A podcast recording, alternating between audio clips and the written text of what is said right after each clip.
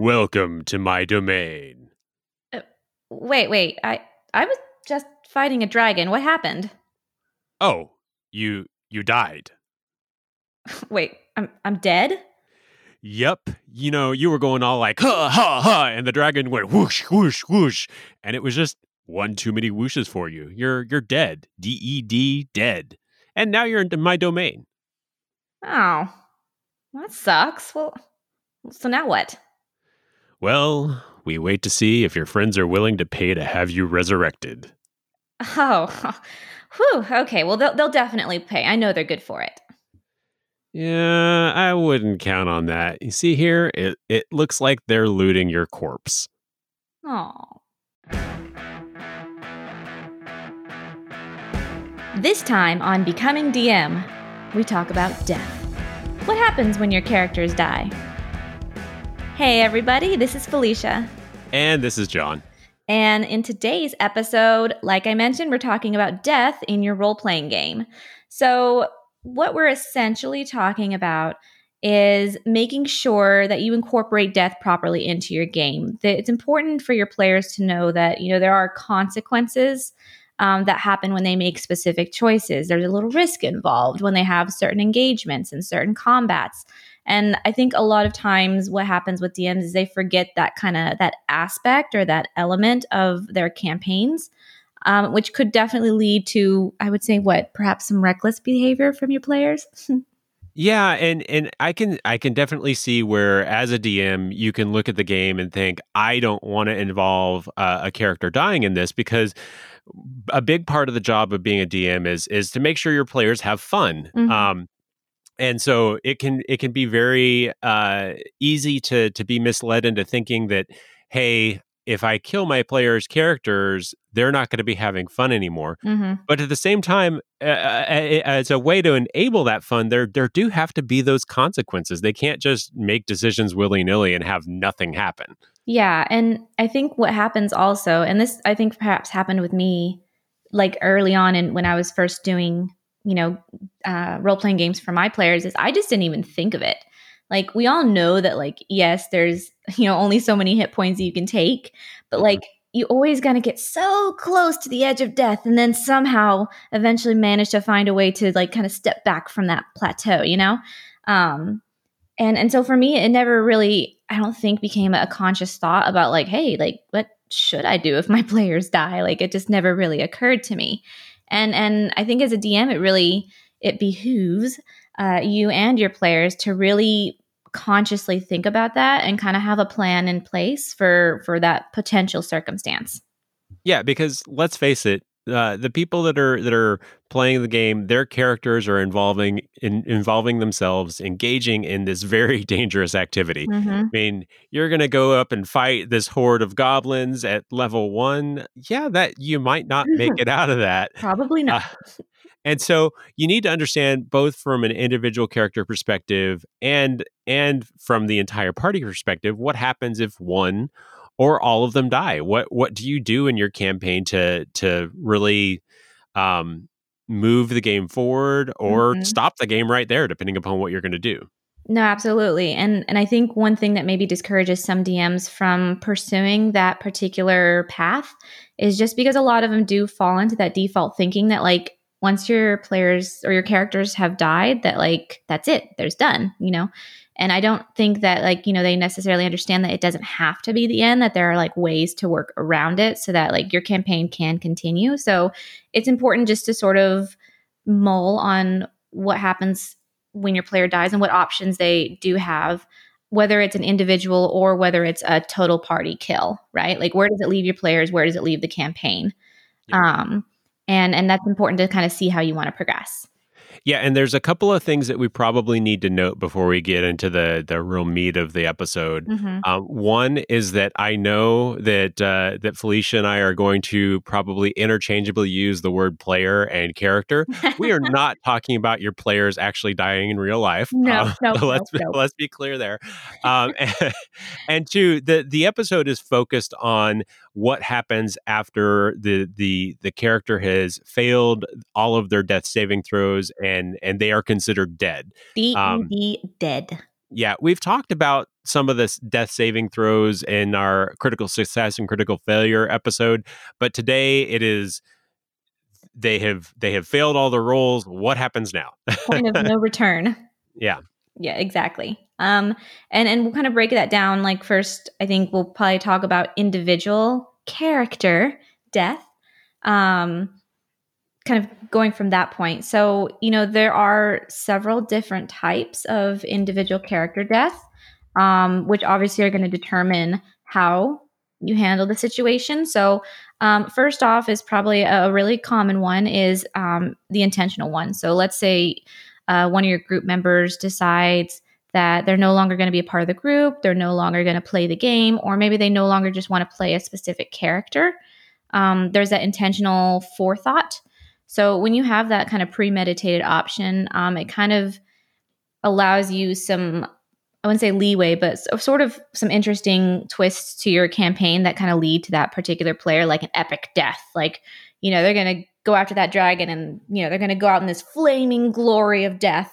Um, something that allows you to sort of plan with the player ahead of time, which is a kind of unique thing. Um, because normally, you know, your players don't necessarily know what's going to happen after they die. So this is one option where, you know, you can kind of plan with the player what happens to their character. Yeah, if if the player is is is planning on leaving the game for whatever reason, maybe they're moving out of state and you guys are playing in person only. Um, uh, maybe their work schedule just makes it to where they can't come to the game anymore, but they're leaving the game on good terms. You're not kicking them out or something like that. Mm-hmm. Uh, then you can you can plan with the with the player um, how how they want this to happen, and it it it can be really impactful if you if you plan that without the other player's knowledge. So you get into this scenario and and everybody's just playing like they normally do, mm-hmm. and you have this big huge uh scene where where the the leaving character dies and and sacrifices themselves for the group or something like that. Something that really uh will impact everybody. I think it will make a a really cool experience for the people that are staying in the game um moving forward. Yeah. Be like, you were like, rah, rah. And the dragon was like, rah, rah, rah, rah, rah. Yep. Just like that. Just like epic. that.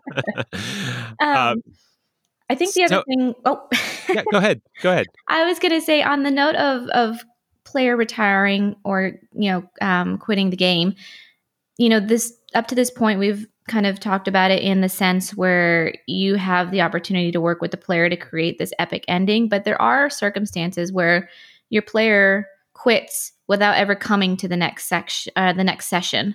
Mm-hmm. So, you know, you can still obviously plan for them to die off or, or maybe not die off. Maybe like, you know, in between episodes, be like, oh yeah, so, so-and-so fell into a hole and they never came out again. Um, There's that that as well where it's like you don't really plan with the player like how their character is gone because that person never really comes back. So that's also, I think, another element as far as like considering what to do when a player does intentionally quit is that you may have to find some reason for them not being there at the next session. Yep, yep.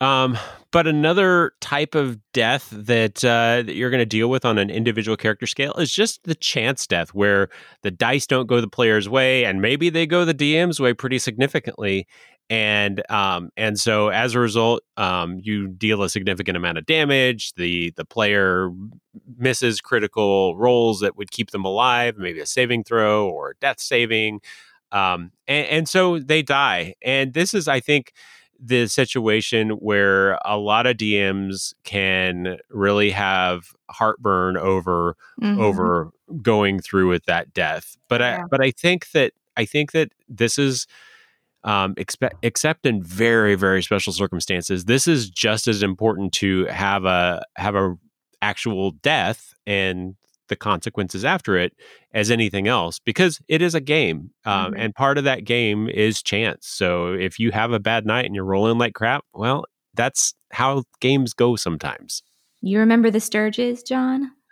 Oh, do I?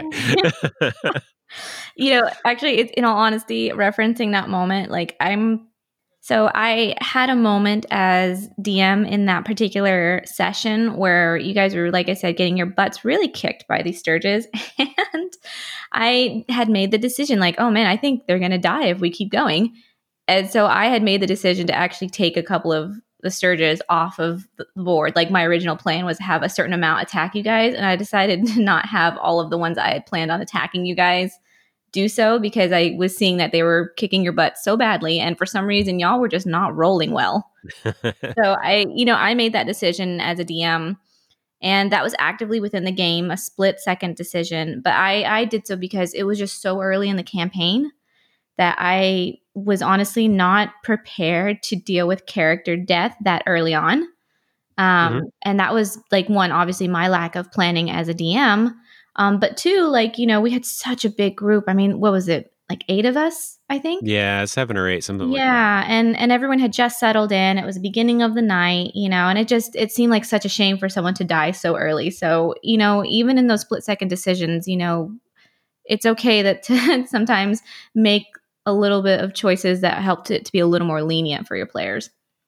And I think that that understanding that the that the scenario is not going the way originally intended, and adjusting the parameters of the ser- scenario mm-hmm. um, is perfectly valid. Uh, my, I, I, I think, I, and I've done that many times myself. Um, um, I, I guess in my mind, I'm kind of thinking of when the dice roll, the dice roll, and that's what happens. Um, and again, certain D Ms are going to play that differently, but. Uh, But yeah, it's uh, changing the scenario based upon what's happening in the scenario, completely valid in my mind.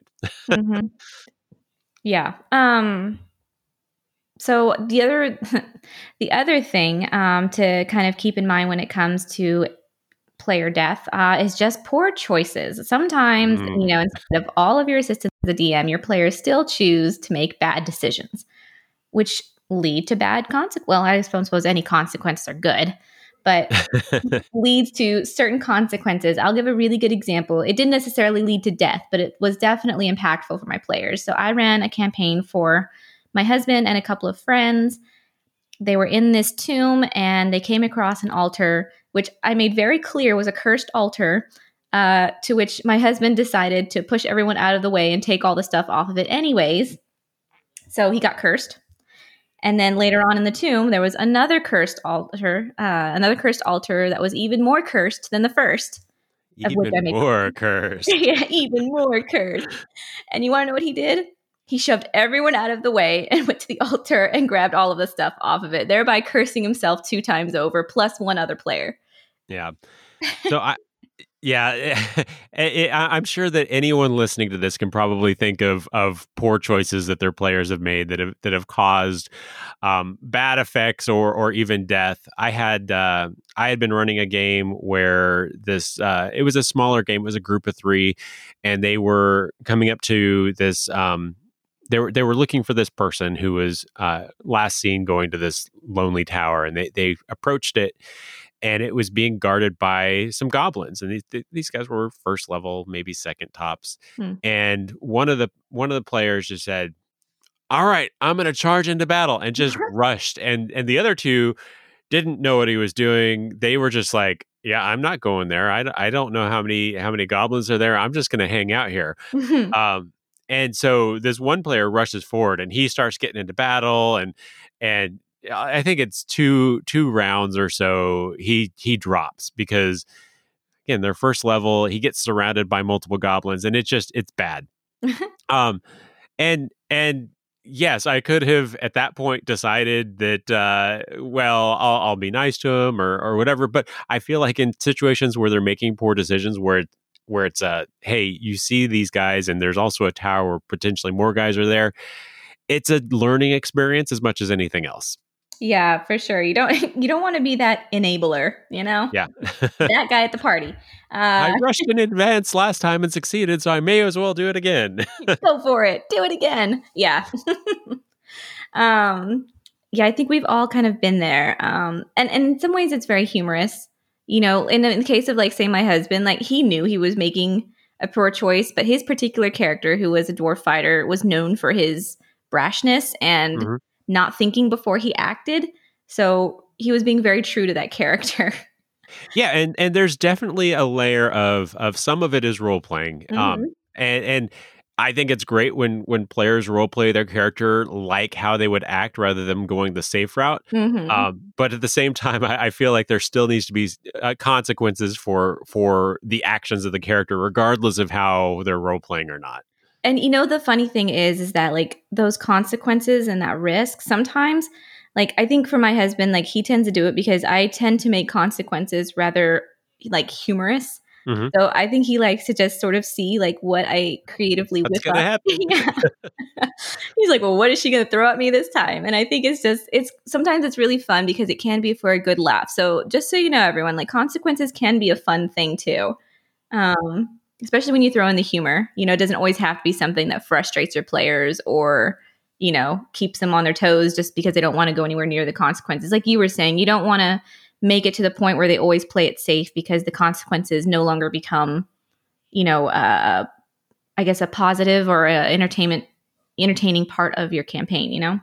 Yeah. I mean, there, there were situations where, where the, the tables were a little bit different, where this player had rushed into battle like that before, where it was mm-hmm. definitely manageable and he came out victorious. Um, it was definitely a different situation than this. Um, mm-hmm. and, and sometimes, when you make stupid decisions and, and are, are successful, it's that much more fun in the game, honestly. Yeah. yeah. So, um, but since we're talking about the consequence of death, uh, let, let's talk about like, like what you do with the player uh, for the rest of the session if their character dies. Like maybe it's the first ten minutes of the session and then something happens and their, and their character dies. What happens then? Wah, wah.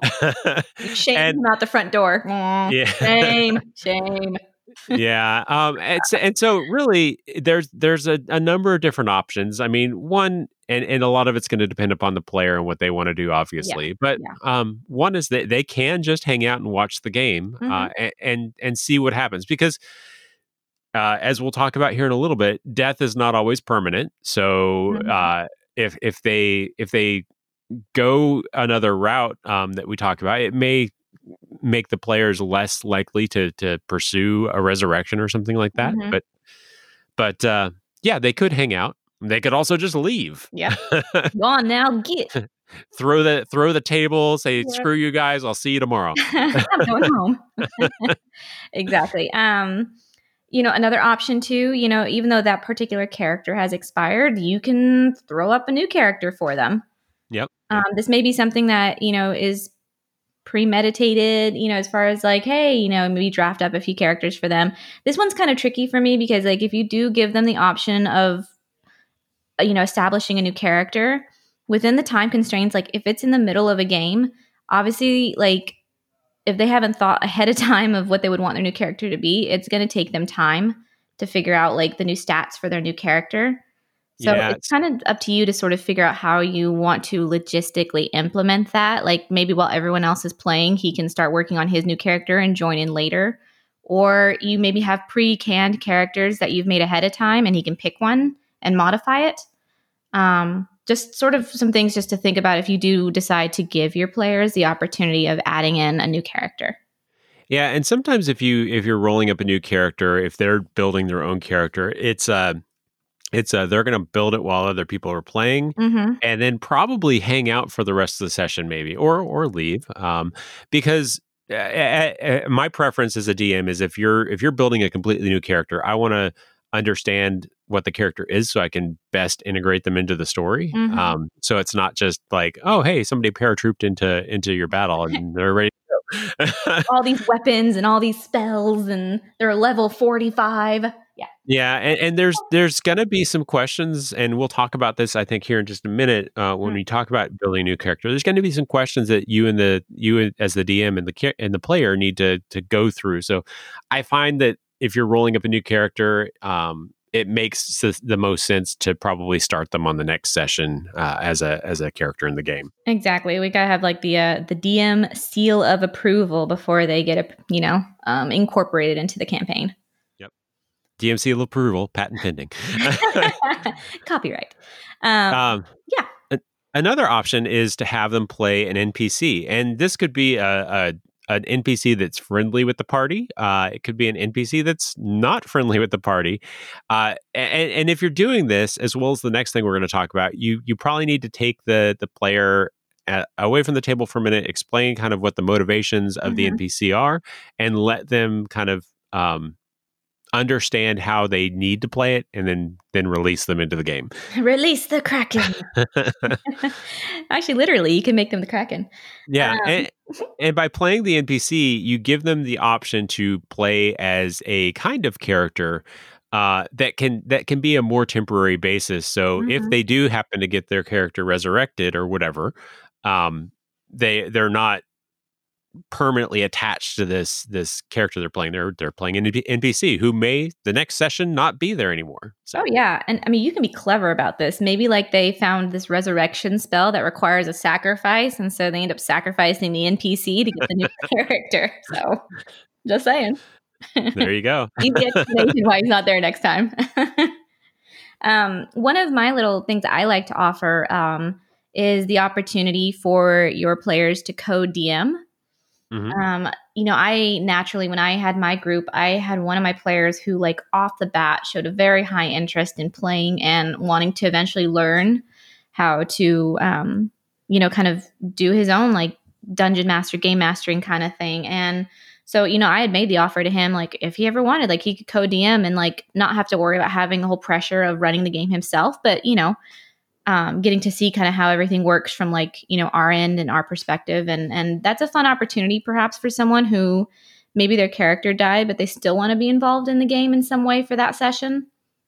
Yep. And and co-DMing could involve um, running N P Cs. It could mm-hmm. be involved running all of combat or a section of enemies in combat. Uh Really, it's pretty flexible. Now, obviously, if you have a, a storyline built and a and a narrative built, you're probably not going to involve them in that part because if they return as a player, they you don't want to necessarily give them uh, the, the inside scoop on on what's going on there. But it, yeah. it's definitely an option to keep them involved during that session uh, as things get figured out on what's actually going to happen with their character. For sure. Yeah, exactly.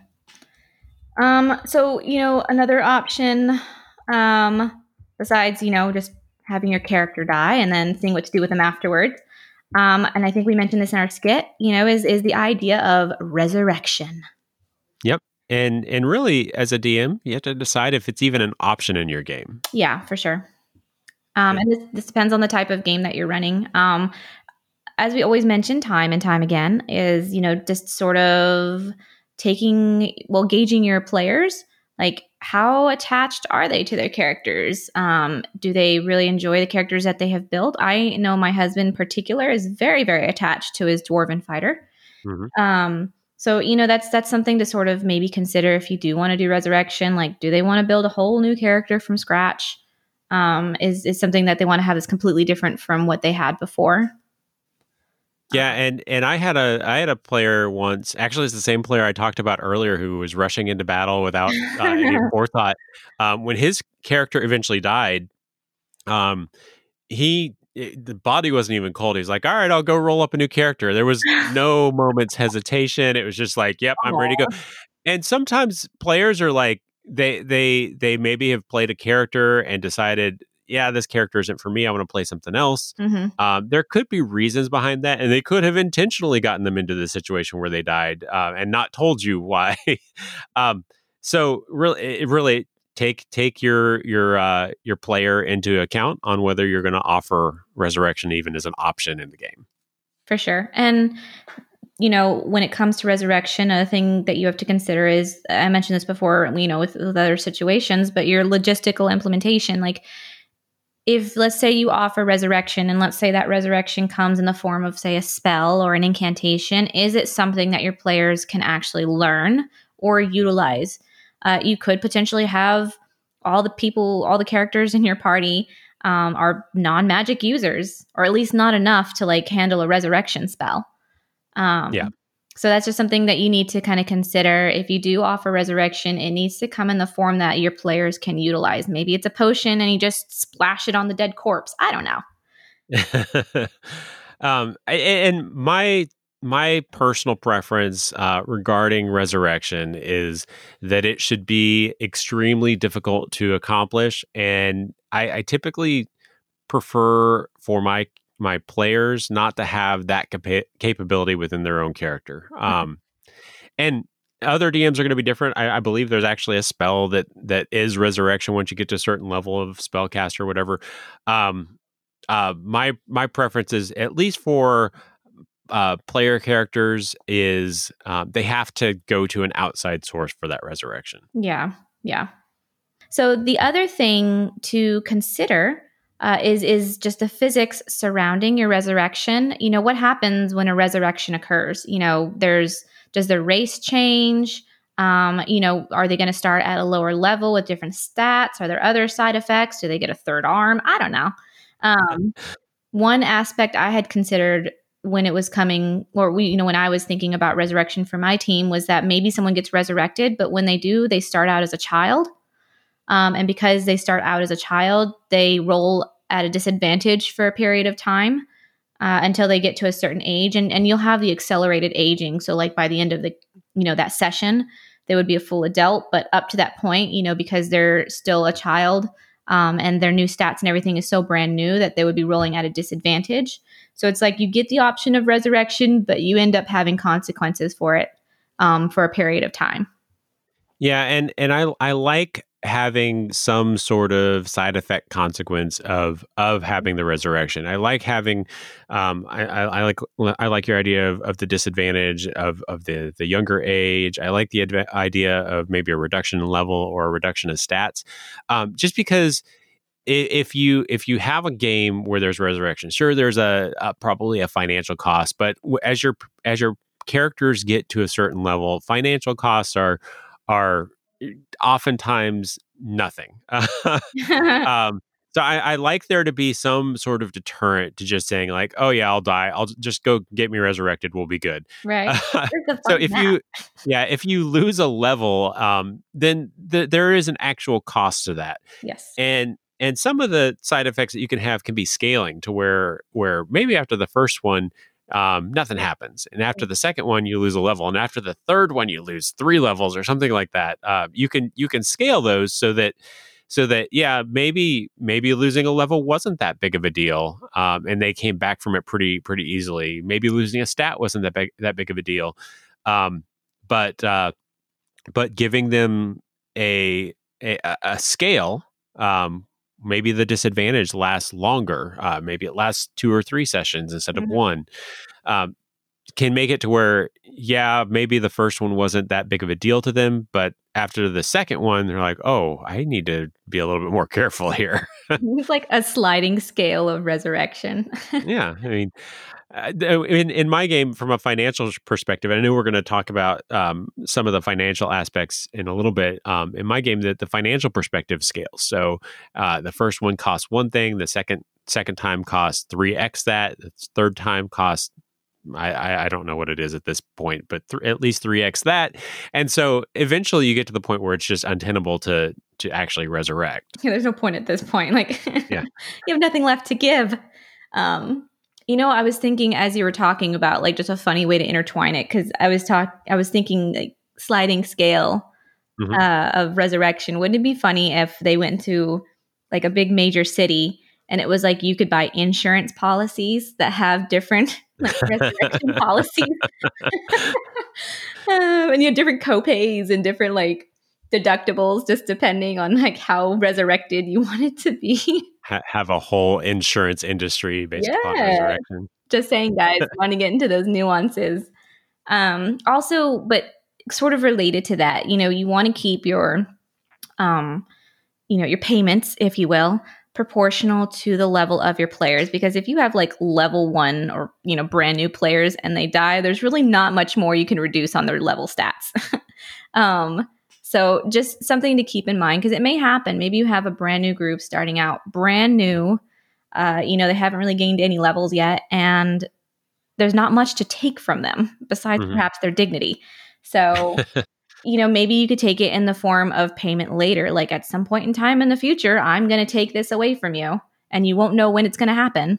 Um, is, is also an option to offer uh, you know, in terms of like brand new players. Maybe you can't take their levels, but maybe they're going to owe someone a favor sometime in the future, a very, very significant one that may drain them of certain things down the road. You know what I mean? Or or they could just, um, the person performing the resurrection could say, listen, I'm going to, I'm going to resurrect your friend. But after I do that, you guys have to perform this service for me. And, and it opens mm-hmm. up a, it opens up a quest arc that, uh, that could be a totally new storyline that, that hadn't been in place before. Yeah, exactly. So it's just sort of up to you to kind of decide how your players, you know, um, acquire the ability to resurrect. Um, you know, and like I said, you can be creative or funny, or like you were saying, it can open up a really cool side mission. Um, just, you know, things to think about when you're, when you're considering that option.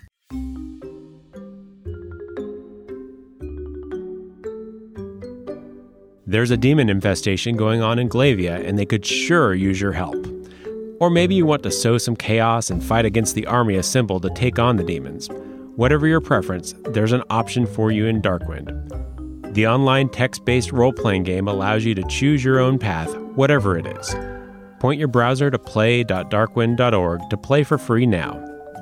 It's quick and easy to get your account set up, and you'll be playing in minutes. So what are you waiting for? Go to play dot darkwind dot org to get started now. Let's get back to the show.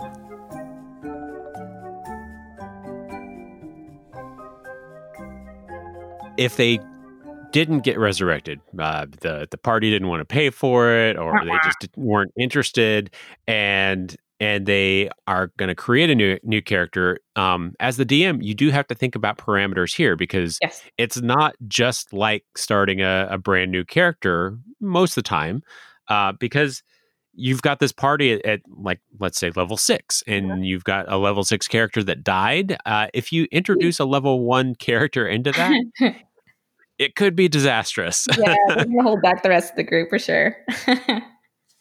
um, um, yeah. Now, that being said, I do prefer not necessarily starting them at the same level of the party. I usually mm-hmm. like to start them a level below uh, where they were at. Um, so if they were level six, they start at level five and, mm-hmm. and they build their character that way.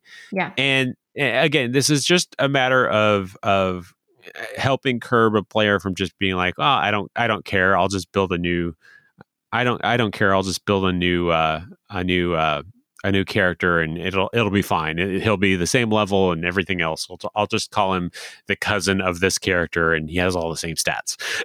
And everything, but he was just a cousin who happened to have the same name. Um, so yeah, yeah, making a decision around that, I think is, is very helpful how you're going to handle that. No, for sure. Yeah. And, and, you know, in addition to like their levels, you know, think of what their starting equipment would be, you know, maybe something that a really, really powerful weapon that they gained when they were like a level six, you know, they're not going to start with a level prior. Like you can incorporate their equipment or their, you know, uh, personal acquisitions, if you will, uh, into part of, you know, uh, the things that get taken away if they do start a brand new character. And for all you know, I mean, depending on what that new character is, they may not even be of the race or class that could handle or wield those weapons. Yep. So it's just things to also think about for that.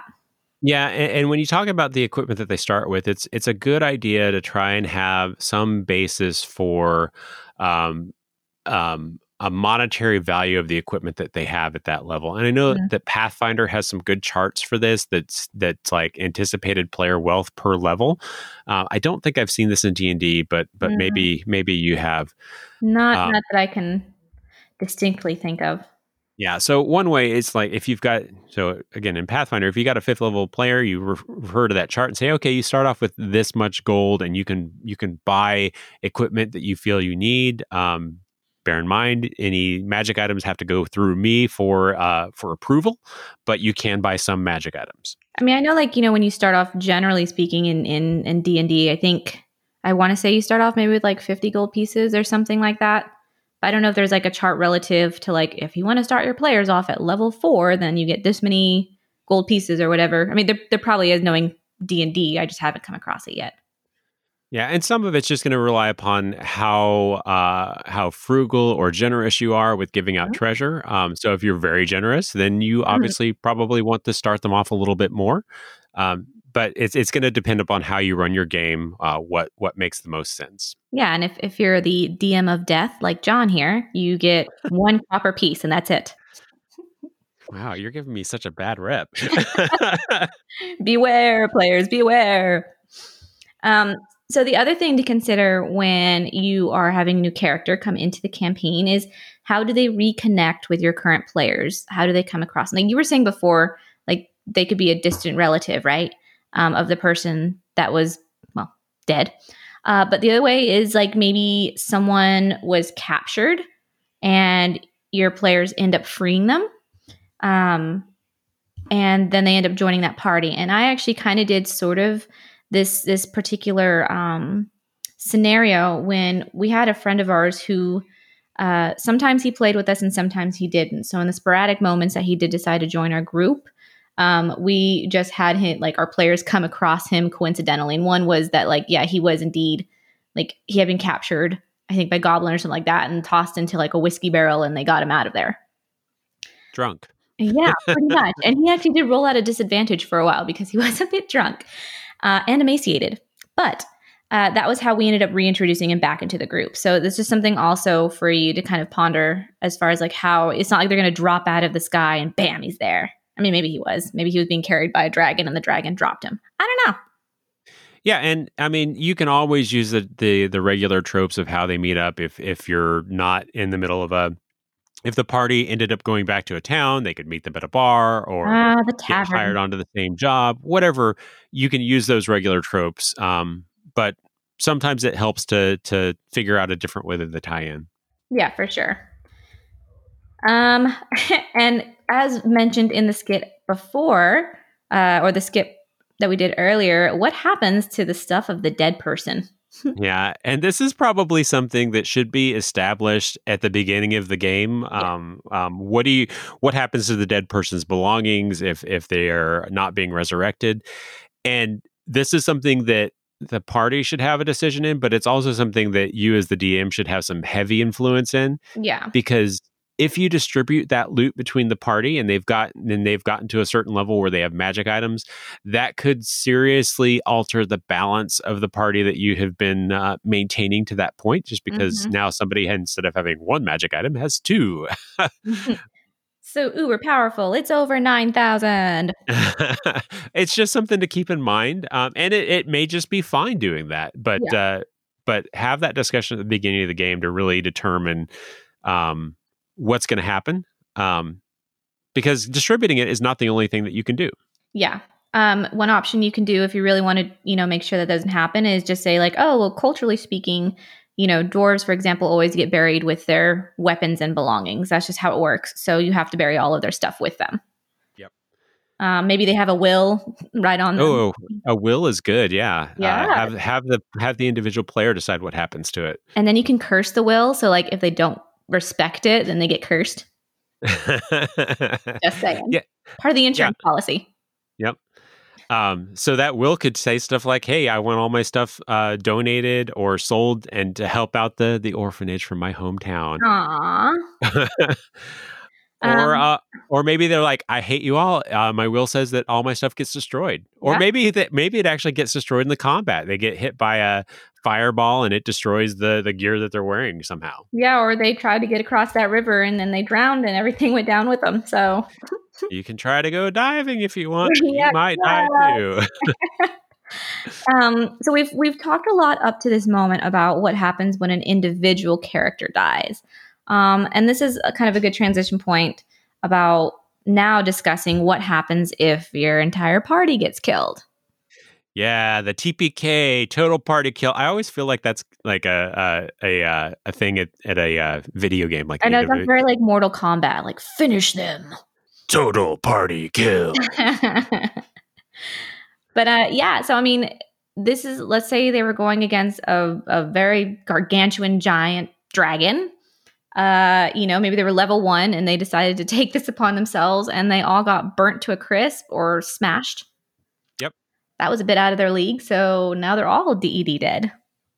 Yeah, so there's uh, like like the individual character does, there are several types of of total party kills. Um, one which you kind of alluded to just now is is ignoring warning signs of a monster that was just out of their league. Uh, so the level ones are approaching a, a dragon and see the scattered bones of the enemies and, and all that stuff, and and they just say, "Oh, well, this this sounds like a fun place to go."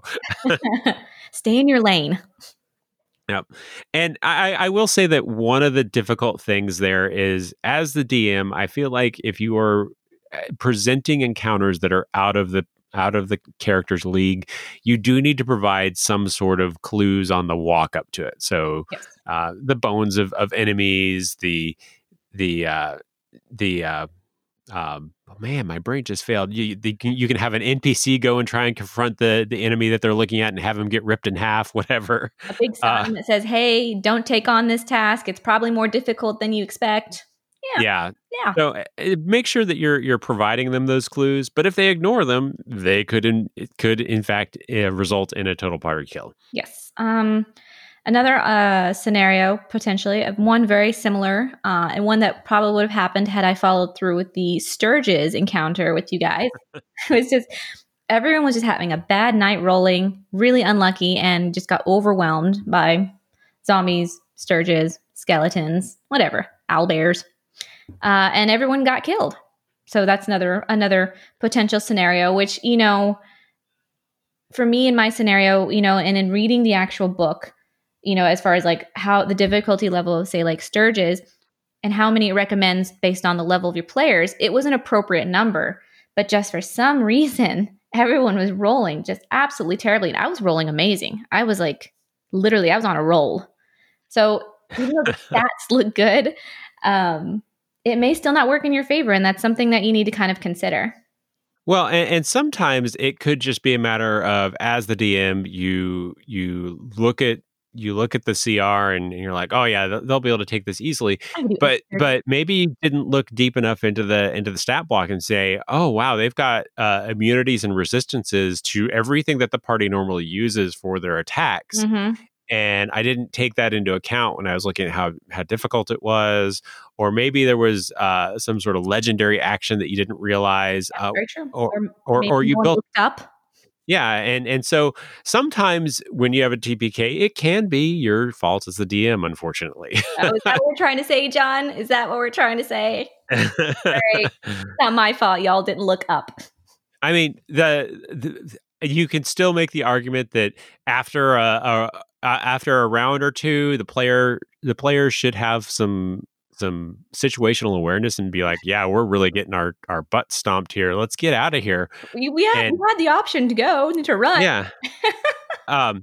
So, I mean, th- there's it's kind of like a a balance. Yes. Some sometimes you can make a, an encounter uh, unintentionally more difficult than it, than it than it was thought to be. But at the same time, uh, as long as you're not wiping out the characters in the first round, which can happen. Mm-hmm. um. Um, then they do have the option to run away. Run away. If yeah. it, if it is if it is the result of you uh, creating a, an encounter that was tougher than you thought it was, I typically let them run away and I don't pursue them because it's like, yeah, it's my fault, but you guys realized that that it was a problem and and, and took off before before it became a really big problem. Exactly. Yeah. Um. Another option, which really isn't necessarily about combat per se. But let's say your players are, say, in a tomb or a cavern or an old castle, whatever, and they're trying to figure out a, you know, a certain booby trap or a certain puzzle or whatever, and they weren't able to do so, you know, and then something catastrophic happens as a result. There's a cave-in or they get gassed or, you know, everyone falls into lava. I don't know. Um, but, you know, in other words, they ran out of time or they did something wrong and everyone essentially dies. So there's that option too. It doesn't necessarily have to be combat related. Yep. And uh, when you're talking about like puzzle style deaths where, where they didn't figure something out, I always like to make sure that if, if they're actually going to die, that there were plenty of really obvious clues that, that anyone, anybody could look at and say, oh yeah, we shouldn't touch that block because we'll fall into lava. Yeah. Like my husband, he shouldn't have touched the stuff on the altar. And what did he do? He touched the stuff on the altar. Yeah. I mean, I would say that, that, you you presented him two altars, and the first one had a had a negative effect, and if he went to the second one and and died as a result of touching the altar, I think that would be perfectly reasonable because you'd already had a negative effect and right. and going there. But yeah. maybe I'm just overly mean. You're done. All right. So uh, when when the entire party dies, what happens to the session? Um, uh, because obviously, you're kind of uh, probably a little down because everybody died. Probably everyone's a little down. Uh, you can just end it early if you want to. Uh, say, everybody, sorry, let's go home. Uh, blah, blah, blah. Yeah. Uh, or maybe you can say, all right, you guys all died. Let's let's uh, let's roll some new characters. We can get ready for the next session. Go from there. Yep. And that's a that's a good time, you know, for for them to kind of contemplate uh you know how they want to do. If you're if you're going to go along the same campaign with new characters, you know, reference obviously earlier points that we made where it's like, you know, be sure to reassess levels and equipment and everything. Yeah. Um the other option, if you decide not to end it early or to roll up new characters, is to maybe to give them an option out. Like you were saying before, it's like, hey, you can let them run away, or maybe if they were fighting something, they got taken as a prisoner. You know, maybe they were knocked unconscious and then they awoke and they were, you know, imprisoned somewhere. Um, yeah. And, and doing that, you can still go through all of the things of death, mm-hmm. uh, the death saving, saving throws and all that. And, and, uh, and it, it does give you an option if you're like, whoa, I killed them in the first round. That was not my intent. um, um, it gives you a, gives you an, gives you as the D M an out without, uh, without being the, the complete jerk. Uh, if the players are thinking that of you. Jerk master. And it, and it and it provides a, a little brief side quest for them to get out of captivity, regain their equipment and stuff like that. Yes. Um, and then you have to also consider what happens with the campaign, because it's not necessarily just about your characters and how those characters then proceed. It's also about your campaign. How does your campaign change? You know, if let's say they were encountering a dragon and then they got killed by the dragon, uh, and you're starting with new characters, or they, you know, got taken to the dragon's nest and woke up just in time before they got eaten, you could probably continue on without any, you know, real impact. But if they were fighting, let's say like a gang that was taking over a town, or, you know, a wizard that was about to like destroy an entire valley and they died in the process or were taken prisoner, chances are that bad guy went forward with their plan. Mm-hmm. So you have to kind of incorporate that. Okay, well, let's say the wizard won in this case. So now what? Is this, you know, post-apocalyptic? Is this like dystopian future? Is this like, hey, everything's destroyed. Now what? Are you going to try and save the people that are remaining or escape to a new land? Just sort of think about that. Yeah. So, I mean, are are the new characters, uh, do they have some sort of relationship with the old quest um, or with the old party that would really cause them to go on this quest? Like... Mm-hmm. Like, again, are they are they related somehow? Do they hear rumors in the tavern about this this adventuring party that went off to fight the the so and so and and never came back? And they're like, oh, we can do better than that. Oh. uh, um, um, but but do keep in mind that if you if you have um, if you have a party that you create new characters for and you're continuing the same campaign, keep that timeline going forward, because uh, you're, you're probably, in most cases, not going to start them off um, at the same place that the, the previous party started. You'll probably start them off after they died. Mm-hmm. Yeah. And and so that, that the Nemesis's plans keep moving forward. Yeah, right? They're not going to stop and be like, time out, time out, hold on. Yeah. They could it. even make changes based upon like this pesky band of adventurers that they had to kill off. Um, they could like, well, I need I need my protection, obviously, because people are coming after me. Reinforce. um, um, the other thing I was going to say is if you do say like what I do, I do a lot of pre-made campaigns. So mm-hmm. I'm sure most of you know when you've done pre-made campaigns that a lot of these campaigns are set at certain, that they're meant for certain levels of players, right? So like this campaign is meant for level three, level four players. So let's say you do a campaign for like a level that was meant for level five players and your characters died and you've made them go down a level or two. You have to consider that now that the, if you're going to move forward with that same campaign, that that campaign is much more difficult for your players. They may not be able to get through it properly. So make sure that you kind of make those adjustments. It may be a pre-made campaign, but you can always make stats a little easier or enemies a little easier to help accommodate your players until they get to the appropriate level for that campaign. But if you're using a pre-made campaign, you just need to make sure that the difficulty level is still proportional to the level of your players, even if the consequence of starting a new character is means that they're at a lower level. Yeah, and, and if you start them at a lower level, you could have um, side quests that they go on to to kind of beef up their levels and things like that. Mm-hmm. And and during that time, again, the, the Nemesis's plans continue to move forward. So it, it just makes it that much more interesting to see how things have changed. Exactly, yeah. Uh, so another option, rather than continuing the campaign, is you can end the campaign. Maybe uh, maybe after that, you decided that... Uh, that uh, people just weren't as into it as you thought they would be, and maybe you need to do something else. Mm-hmm. Um, so you can just say, hey, yeah, we're we're we're done. Um, but if you do this, you should provide some sort of narrative way to close out the campaign and how the Nemesis succeeded their goal and what happened as a result and like what terrible things occurred because the party died. Good job, guys. Um, and, you know, that doesn't necessarily mean that you have to give up on the elements of the campaign itself. Like, yes, you may be starting a new campaign per se, but, you know, it can always be one of those things where, like, maybe the new campaign is fifty years later, but, like, in the same area. So you can still possibly reuse and remodify a lot of the elements from the previous campaign. Um, or you could even have it occur like in a different country and again, just kind of reuse the same elements, but just make them appropriate to that new environment. That way you don't necessarily have to start from scratch. You can still continue along the plot line that you originally created.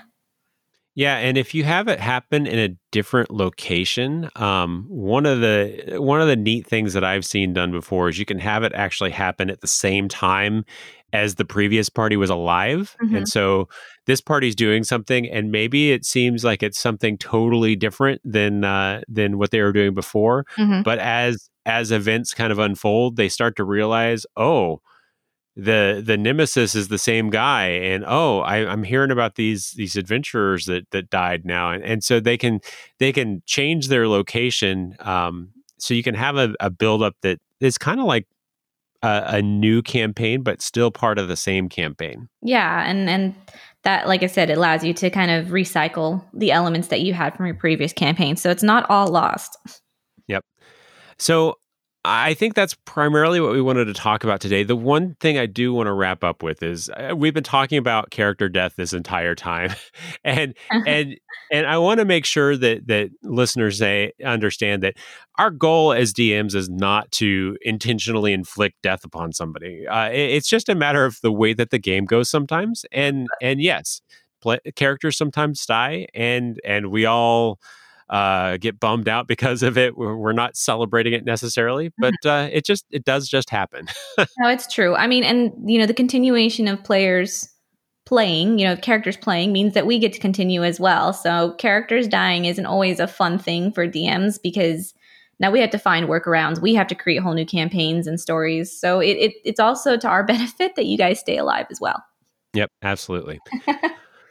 Well, uh, thanks everybody for joining us again today. We'll see you here in a little bit. But until then, stay, stay nerdy, nerdy friends. friends. Thanks for joining us again. As always, it really helps when you share the show with friends to help increase our listenership. Send them to our website, becoming d m dot com, or Facebook. We are facebook dot com slash becoming d m, and on Twitter, we're at becoming d m. Becoming D M is produced by John Welsh and Felicia Martinez. The show is edited by John Welsh. We'll be back in two weeks. See you then.